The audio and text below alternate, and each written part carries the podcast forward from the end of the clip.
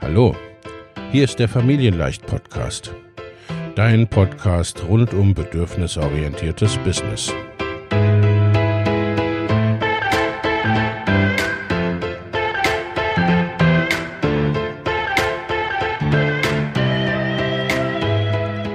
Für Mütter und vielleicht auch Väter, die ihr Leben und ihr Business im Einklang mit sich selbst und ihrer Familie gestalten wollen. Familien leicht eben. Und das auch im Business.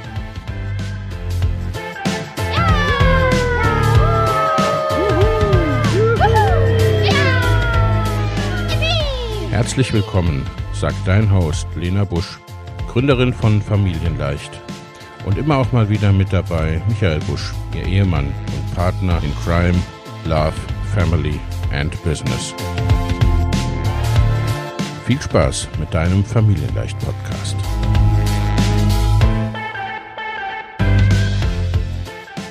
Hallo und herzlich willkommen zu einer weiteren Folge des Familienleicht Life and Business Podcasts. Ich freue mich, dass du heute wieder eingeschaltet hast. Unser Thema heute? Denk dir nicht schon vorher alles kaputt. Inklusive sechs Tipps, wie du aufhörst, alles zu zerdenken. Kennst du es auch, dass du über etwas nachdenkst und dann überlegst du dir alle Details des dritten Schrittes, bevor du den ersten Schritt überhaupt gegangen bist? Ich schon. Und wenn ich das in Calls etc. bei meinen Kundinnen sage, ernte ich oft zustimmendes Nicken. Viele meiner Kundinnen und auch ich sind grundsätzlich nachdenkliche, reflektierte Leute. Wir überlegen, ehe wir Dinge tun oder entscheiden. Dagegen ist grundsätzlich ja auch nichts einzuwenden. Aber wie alle Eigenschaften und Dinge beinhaltet dies auch seine positive Seite und eben auch Stolpersteine. Mein Ansatz ist ja, dass du im Business wie auch sonst alle deine Eigenschaften siehst und auf deine Stärken fokussierst. Bei grundsätzlichen Persönlichkeitseigenschaften darf man dann schauen, was sie für Auswirkungen haben und wie man eine Stärke daraus macht, beziehungsweise mit, wie man mit ihnen eben möglichst gut umgeht, damit sie einen nicht hindern. Überlegt und reflektiert zu sein bedeutet, wir können geplant und überlegt vorgehen. Es überrascht uns nichts allzu sehr und man kann vorbereitet sein. Die Gefahr ist das Zerdenken, das, was im Englischen als Overthinking bekannt ist. Die neuseeländische Psychologin Gwendolyn Smith beschreibt es so. Menschen, die zu viel über etwas nachdenken, beziehungsweise zu viel Zeit damit verbringen, etwas auf eine Art zu analysieren, das ihnen mehr schadet als hilft. Und da kommt eben auch der Stolperstein. Denn im Business wie auch im Leben gilt schon auch, dass Erfolg Geschwindigkeit liebt. Das Problem ist, wenn du den dritten Schritt vor dem ersten zu durchdenken versuchst und wenn du da eine Lösung nicht weißt, irgendwo da hinten, dann stellst du gegebenenfalls das Ganze in Frage. Richtig? So geht es mir zumindest bisweilen. Das ist ungefähr so wie in der berühmten Geschichte von Paul Wratzlawick. Ein Mann überlegt, von seinem Nachbarn einen Hammer auszuleihen. Statt den Nachbarn direkt zu fragen, beziehungsweise ne, einfach rüberzugehen und zu fragen, überlegt er sich vorab alle möglichen Reaktionen des Nachbarn. Manche davon machen ihn sauer, richtig wütend. Das Ende vom Lied ist, dass der Mann wutentbrannt zum Nachbarn rübergeht, klingelt und dem völlig verdatterten armen Nachbarn, der ja natürlich noch von gar nichts weiß, an den Kopf wirft, er solle doch seinen Scheiß Verhammer gefälligst behalten. Meinen allerersten Blog habe ich nicht über circa drei Jahre nicht gestartet. Ich habe ihn nie gestartet. Das war vermutlich hm, ziemlich dämlich. Wenn ich mir so anschaue, wer seit 2008, 2009 oder so bloggt, als ich zum ersten Mal die Gedanken gehabt habe, wer dann weitergemacht hat, ab da, da war es fast egal, was die Person macht und wie. Sie ist heute erfolgreich. Und natürlich hatte ich damals meine vermeintlichen Gründe. Ich hatte schließlich ein Kind, eine Führungsposition und einen schwer kranken Vater. Und Schiss. Das perfekte Thema, weiß ich denn genug, da gibt es ja schon jemanden. Und damals sprachen wir da tatsächlich von ein, zwei Personen, die es da gab. Später dann war allerdings ja auch nicht auf einmal ein Zeitbatzen vom Himmel gefallen, eher im Gegenteil. Aber ich hatte aufgehört, mir Stories zu erzählen. Ich hatte die Entscheidung getroffen, ich will das tun, ich will ein Business aufbauen und ich will aus dem Overthinking-Modus aussteigen. Es ist schon ein wenig so, ähm, dass man Wege finden kann oder Gründe. Und heute, wenn dieser Overthinking-Modus dann doch mal wieder aufblitzt, dann weiß ich, wie ich damit umgehen kann. Und ich habe meine eigenen Coaches, die mich unterstützen. Und mein Netzwerk unternehmerischer Freunde und unternehmerisch denkender Freunde, die, äh, das ich mir ja in der Zwischenzeit aufgebaut habe. Und im Zweifel mache ich halt einfach trotzdem. Und klar, das fühlt sich immer noch nicht immer tiefenentspannt an in diesem Moment, selbst jetzt noch nicht. Aber umso besser, wenn ich da dann durchgegangen bin. Und so kommen auch Leute zu mir, die mir schon seit Monaten, manchmal schon seit Jahren folgen und darüber nachdenken, ob sie ein Business aufbauen sollen, ob sie ein Online-Business starten wollen, ob sie das Geld für meine, unsere Unterstützung in die Hand nehmen sollen, ob jetzt der richtige Zeitpunkt ist. Wenn Sie dann die Entscheidung getroffen haben, ist Ihnen teilweise bewusst, dass Sie in der Zwischenzeit schon sehr viel hätten aufgebaut haben können und die entsprechenden Mindshifts Sie hätten schneller handeln können. Und dann geht trotzdem oft nochmal nach der Entscheidung auch so eine Gedankenschleife los, auf der wir ne, in den Programmen meistens sehr gut einen Weg rausfinden, weil dann ja zum Beispiel in unserem Mama Goes and Cross Business Programm dann einige sind, denen es so gegangen ist am Anfang und die das insofern kennen und die dann auch ein wenig beruhigen können, was dann nochmal in dem Falle dann anders ist, als wenn ich das tue, als wenn ich da beruhige. Die Sache ist, du kannst eben schlicht nicht alles von Anfang an absehen. Den Businessaufbau vergleiche ich ja oft mit einem Bergaufstieg. Wenn du die erste, zweite, dritte Bergetappe erreicht hast, siehst du Dinge, die konntest du vom Fuß des Berges aus noch gar nicht sehen. Und erst recht nicht weißt du, wie sie sich anfühlen, ob du nicht vielleicht die Richtung ein bisschen anpassen magst. Selbst wenn du sie sehen könntest, wie in einem Katalog, dann betrachtest du sie eben vom Startpunkt aus und als die Person, die du dann bist. Und das ist meistens noch nicht dein 95-jähriges, weises, erfahrenes Ich. Und als diese Person macht dir das, was du da in der Höhe siehst, vielleicht noch Angst. Denn da bist du ja noch nicht wenn du die erste, zweite, dritte, fünfte, zehnte Bergetappe erreicht hast, bist du unterwegs auch eine andere geworden. Hast dich entwickelt, hast geübt, trainiert, gelernt, neue Erfahrungen gemacht, neue Muskeln trainiert. Manches, was dir erstmal noch total neu war, hast du inzwischen viele Male gemacht. Aber dazu musst du eben anfangen, beziehungsweise weitergehen und nicht nur darüber nachdenken, dass du das vielleicht tun könntest oder tun möchtest. Das Tückische ist, dass Overthinking gibt uns manchmal auch das Gefühl, Dinge unter Kontrolle zu haben. Ein Gefühl von Sicherheit. Und ich setze das absichtlich in Anführungsstriche, die du jetzt natürlich nicht hören kannst wenngleich dieses oft trügerisch ist, denn es macht natürlich nochmal einen Unterschied, ob wir Dinge am grünen Tisch theoretisch überlegen oder ob sie tatsächlich passieren. Plus der reine Fokus auf vermeintliche Sicherheit führt in der Regel schlicht dazu, dass wir viele Dinge im Leben und Business verpassen. Weil du dein Leben dann nur durch deine Gedanken lebst. Vielleicht im vermeintlich sicheren goldenen Käfig aus Anstellungsverhältnis und Eigenheim mit großen Träumen oder mit wiederkehrenden Empfehlungskundinnen in deiner Selbstständigkeit, aus der du eigentlich rausgewachsen bist. Oder was es eben bei dir ist. Die Sache ist die, wenn Dinge passieren, wenn Dinge tatsächlich da sind, dann finden wir ja im Allgemeinen auch Lösungen. Woran merkst du nun, ob du in der Overthinking-Falle gelandet bist? Kopfkino, Gedankenkarussell, Grübeln, immer dasselbe in Dauerschleife. Ein Stück weit kennt das wohl jede und jeder, wenn die Gedanken im Kopf eine Runde nach der nächsten drehen. Und dann fühlt es sich gegebenenfalls so an, als wäre man in einem Kreisverkehr gelandet und verpasst die Ausfahrt immer und immer wieder aufs Neue. Dann denken wir über die Zukunft und Eventualitäten nach, die gegebenenfalls passieren könnten. Stellen uns Was wäre wenn Fragen, die zu da gar keinem richtigen Ergebnis kommen können, weil wir eben nicht in die Zukunft gucken können, was ja eigentlich auch ganz gut ist. Und ganz abgesehen davon, dass wir diese Zukunft ja durch unser Tun oder Nicht-Tun beeinflussen. Dieses Hin- und Hergedenke, diese Spiralen kosten Kraft und sie kosten Energie, die wir eigentlich für ganz andere Dinge brauchen.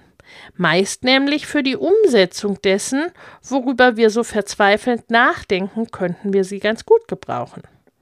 Umso wichtiger ist es, aus solchen Gedankenspiralen auszusteigen. Schließlich verpasst du dein Leben und das Business deiner Träume, wenn du es nur durch deine Gedanken lebst bzw. eben träumst.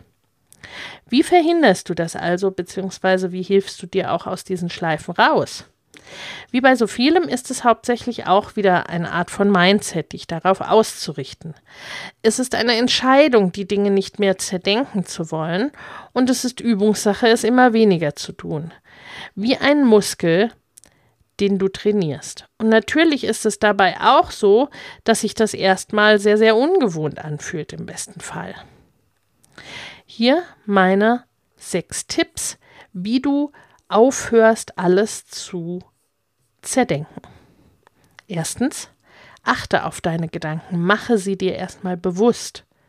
Du kommst nicht raus aus der Gedankenfalle, wenn du gar nicht merkst, dass du drin sitzt. Wir denken jeden Tag ca. 60.000 Gedanken, das aber nicht bewusst. Bewusst haben wir einen kleinen Bruchteil davon und oft sind es immer dieselben. Die fühlen sich dann vertraut an. Logisch, vielleicht auch richtig. Beobachte dich also selbst und sei achtsam. Was denkst du da gerade? Grübelst du? Sind deine Gedanken eher hilfreich und förderlich oder nicht? Schreibe sie dazu auch gerne auf. Vermutlich wirst du feststellen, dass du viel über Vergangenheit oder Zukunft nachdenkst und über Dinge, die ohnehin außerhalb deines Einflussbereichs sind, also jedenfalls nicht im Hier und Jetzt zugange bist. Zweitens, mach dann den Faktencheck. Hinterfrage negative Gedanken und überlege dir Handlungen. Gehst du vom Schlimmsten aus? Überlegst du dir ständig, was in deinem Businessvorhaben alles nicht klappen könnte? Tust du lieber gar nichts, weil eine Person etwas Blödes sagen könnte? Was genau wäre daran so schlimm?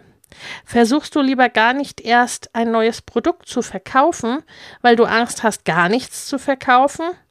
Kleiner Spoiler, so weit bist du schon, wenn du es nämlich gar nicht erst versuchst. Dann verkaufst du ganz sicher nichts. Versuche bewusst dahinter zu kommen, warum du bestimmte Situationen negativ bewertest und überlege dir grob die Worst und Best Cases dazu. Vermutlich kommst du zu dem Ergebnis, dass auch der Worst Case eigentlich halb so schlimm ist. Und dir fällt etwas ein, was du dann tun könntest. Du hast die Möglichkeit zu handeln, etwas wirklich Handfestes zu machen. Drittens, denke lösungsorientiert. Konzentriere dich auf die Lösung, nicht auf das Problem. Attention goes where energy flows und umgekehrt. Das kann man üben. Überlege dir, was du tun kannst. Was ist los und wie kannst du es lösen? Statt warum und was wäre wenn. Das verstärkst du sonst. Aktiv zu werden bringt dich zudem in die Selbstwirksamkeit. Du bestimmst dein Leben und dein Business, niemand sonst. Viertens, Unterbreche bewusst die Gedankenschleife. Lege dir selbst eine Art Grübelstopp auf. So ganz einfach funktioniert das meistens nicht. Das ist eher so eine Thematik von denken Sie nicht an einen rosa Elefanten. Hast du jetzt auch ein pastellfarbenes Rüsseltier vor innerem Auge? Eben. Versuche lieber deine Aufmerksamkeit auf etwas anderes zu legen, denn wie eben schon gesagt, die Energie folgt der Aufmerksamkeit. Schon kleine Veränderungen oder schlichte Unterbrechungen, etwas anderes machen oder Ortsveränderungen, mal rausgehen, whatever, das kann alles hilfreich sein. Kleiner Spoiler an dieser Stelle, deswegen sind wir oft eigentlich nur dann im Overthinking-Modus, wenn es uns eigentlich im Gesamten betrachtet oder von außen gesehen ganz gut geht. Die vielleicht unangenehme Wahrheit ist, wenn die Kacke am Dampfen ist, haben wir schlicht und ergreifend nämlich gar keine Zeit dafür. Das ist aber ja wiederum eine gute Nachricht, denn wenn es dir an sich gar nicht so schlecht geht, dann kannst du für die Dinge, die du dir da so ausmalst, auch Lösungen finden. Fünftens, halte dich von Menschen fern, die dich dazu anregen oder darin bestärken, deine Ideen zu zerdenken. Gerade im Business-Kontext, da kommt das sehr oft vor.